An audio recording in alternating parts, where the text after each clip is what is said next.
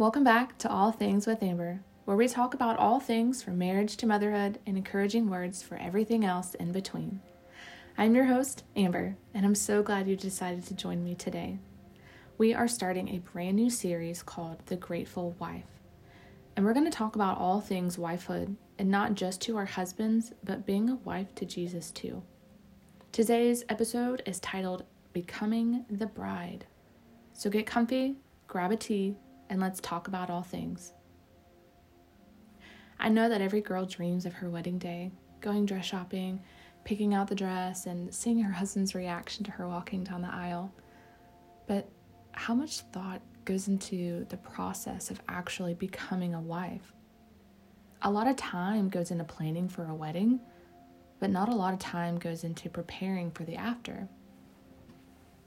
Here's a little disclaimer I'm not a marriage counselor. If God calls me to it, then I will, but as of today, I'm not. I'm not discounting premarital counseling or advising against it. Even though I did not personally have a great experience with premarital counseling, I encourage every couple to take some kind of counseling before getting married. Everything that will be discussed in this series is the advice that I wish that I had before I got married, and all the things that the Lord has shown and taught me about being a wife in the duration of my own marriage. So, with that, let's get into it. The number one question I want to ask those who are married or even not yet married is Do you even know what you're signing up for? Like, do you know what being a wife looks like? Do you know what it means? And no, I'm not talking about cooking and cleaning and laundry. That's basic housewife 101, which honestly, I have jokingly thought about making a live series or holding some kind of online workshop to help wives and moms establish routines um, regarding housekeeping and cooking and meal prepping, etc.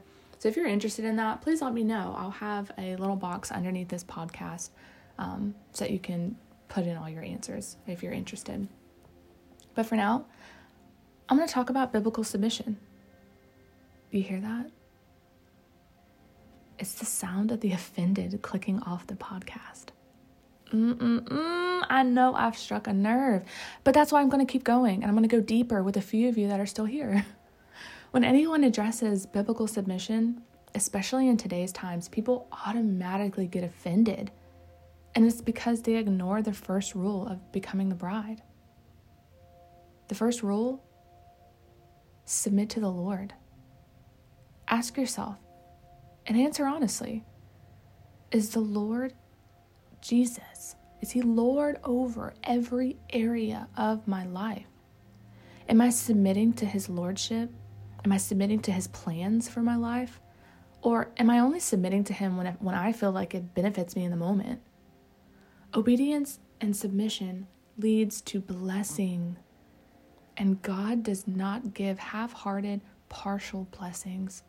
God wants all of us, and He wants our full hearts, not just half of it. He wants us to trust Him, and in order for us to build trust with Him, we have to submit to His Lordship. We have to submit to His plans, and we have to submit to His ways. If you're not submitting to the Lord already, then you will automatically not submit to your husband or your future husband. I said it. I know this is a hard topic to speak on, but it's one of those topics that need to be addressed, especially in today's times.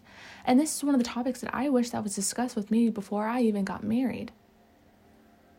If we as wives cannot submit to the Lord in everything, then we're not going to be able to submit to our husbands like the Bible instructs us to, aka God instructs us to do so in Ephesians 5:22. I believe there's going to be four types of women in this discussion or even in this series. We're going to have the wives and the fiancés that are unaware of biblical submission due to their lack of knowledge, the ones who pick and choose when to adhere to what the Bible says, the ones who automatically and biblically submit to the Lord and to their husbands, and the ones who openly disregard the word of God and actually pride themselves in their disobedience. You decide which type you are. But if the shoe fits, kick it off. Unless you're in the third group mentioned, girl, you wear them shoes loud and proud, honey. Now, Let's talk about what biblical submission looks like. Are you ready? It's really simple. Come in close. Come on. Come in close. Whatever the Holy Spirit is convicting you of, stop doing it. Whatever He tells you to do, do it. it's really that simple. If the Holy Spirit is telling or nudging you to stop wearing certain clothes or to stop watching or listening to certain things that don't bring Him honor, then stop doing those things. Begin to align yourself with the word of the Lord. We have been freed from sin, not free to sin. And I can't tell you what to do, but here's what I will do I will pray. And I will pray that you will be given the wisdom and revelation so that you might know the Lord better. That you will become hypersensitive to his voice and that you will discern correctly his will for you and what it is he wants you to do. Biblical submission is obedience to God in all things. When we start to operate in this way, we unlock heavenly blessings to flow our way. When we choose to submit to the Lord, we're acknowledging that His way is higher than ours. We're acknowledging that His plans are better than ours. And we acknowledge that His design and His order for marriage is better than anything we could ever have come up with. When we're trusting that His plan will work out, which, spoiler alert, it always does. And when we finally take hold of the revelation that biblical submission starts with learning to trust God in all things and to put Him first in all things, submitting to Him in all things, then we as wives will be able to submit to our husbands as God instructs us to. Not only are we the brides of our husbands, but we are the bride of Christ. And Jesus deserves a bride that is beautiful. I'm not talking about the outside, what we're going to wear, what our makeup is going to look like. I'm talking about our hearts. What do our hearts look like before God? What does He see when He looks at your heart? Does He see the blood of Jesus covering every area of your life? Does He see a quarter of your heart submissive and obedient to Him? Jesus is coming back for a spotless bride. Now, I know we all understand and we know that we are not made spotless because of our own efforts, but it's Jesus Himself that does the sanctifying and the cleansing and the washing of water by the Word. It is true that Jesus' blood covers and washes all of our sin away, but the washing of the water by the Word is a sanctification process. When we submit to the Lord, we give Him full access over every area of our lives for Him to wash us with His Word. His Word penetrates us, even the, the deepest, the darkest places, and he, this Word washes away the dirt of flesh. I think about it in taking, uh, in terms of taking a shower. when I'm in the garden or when I cycle, I get all sweaty and I get gross, and the only thing that I want to do is take a shower, a long hot shower. And when I finish, I feel like a new woman. I feel clean because I've made sure that soap and water has cleansed my every crevice. when the water of the word washes us, we start to think differently. We start to act differently. We feel like a new person because the truth of the water of the word has become a belief in our minds and in our hearts. And the more that water of the word washes us, the more we start to desire the things of God. We no longer have anything to complain about because we see God's goodness and faithfulness everywhere we look. Our mouths are full with thanksgiving and praise for how great God is, even when bad things are happening around us.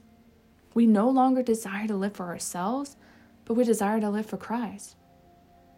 We desire and we delight to say yes to Him because we trust that He has good intentions for us.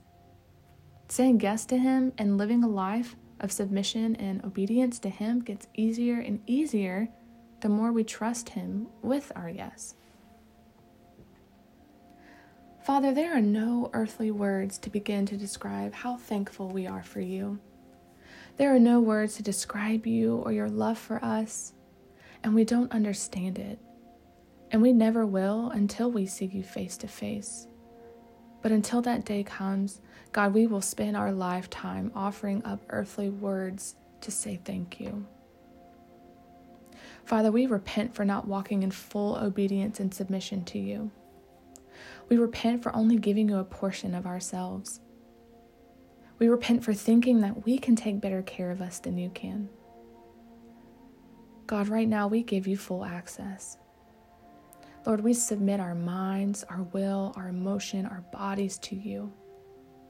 And I pray that you will wash us with the water of your word, that you will cleanse and wash us until we become the spotless bride you deserve.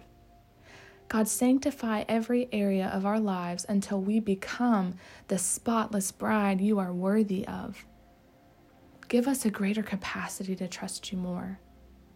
We give you our cups in exchange for bowls of trust. And when those bowls, bowls are full, God, we're going to come back for buckets. Remove any doubt that is hindering us from trusting you and fully submitting to you. In Jesus' name, amen. I want to say thank you for joining me today. I hope that you will join me for part two because we're going to dive a little bit deeper and we're going to discuss what biblical submission looks like in a marriage when your husband tells you no. Make sure that you're subscribed so you don't miss the next episode. As always, prophetic words and more can be found over at my blog at ourgrowingintentions.wordpress.com. I love you, I bless you, and I'll see you next week.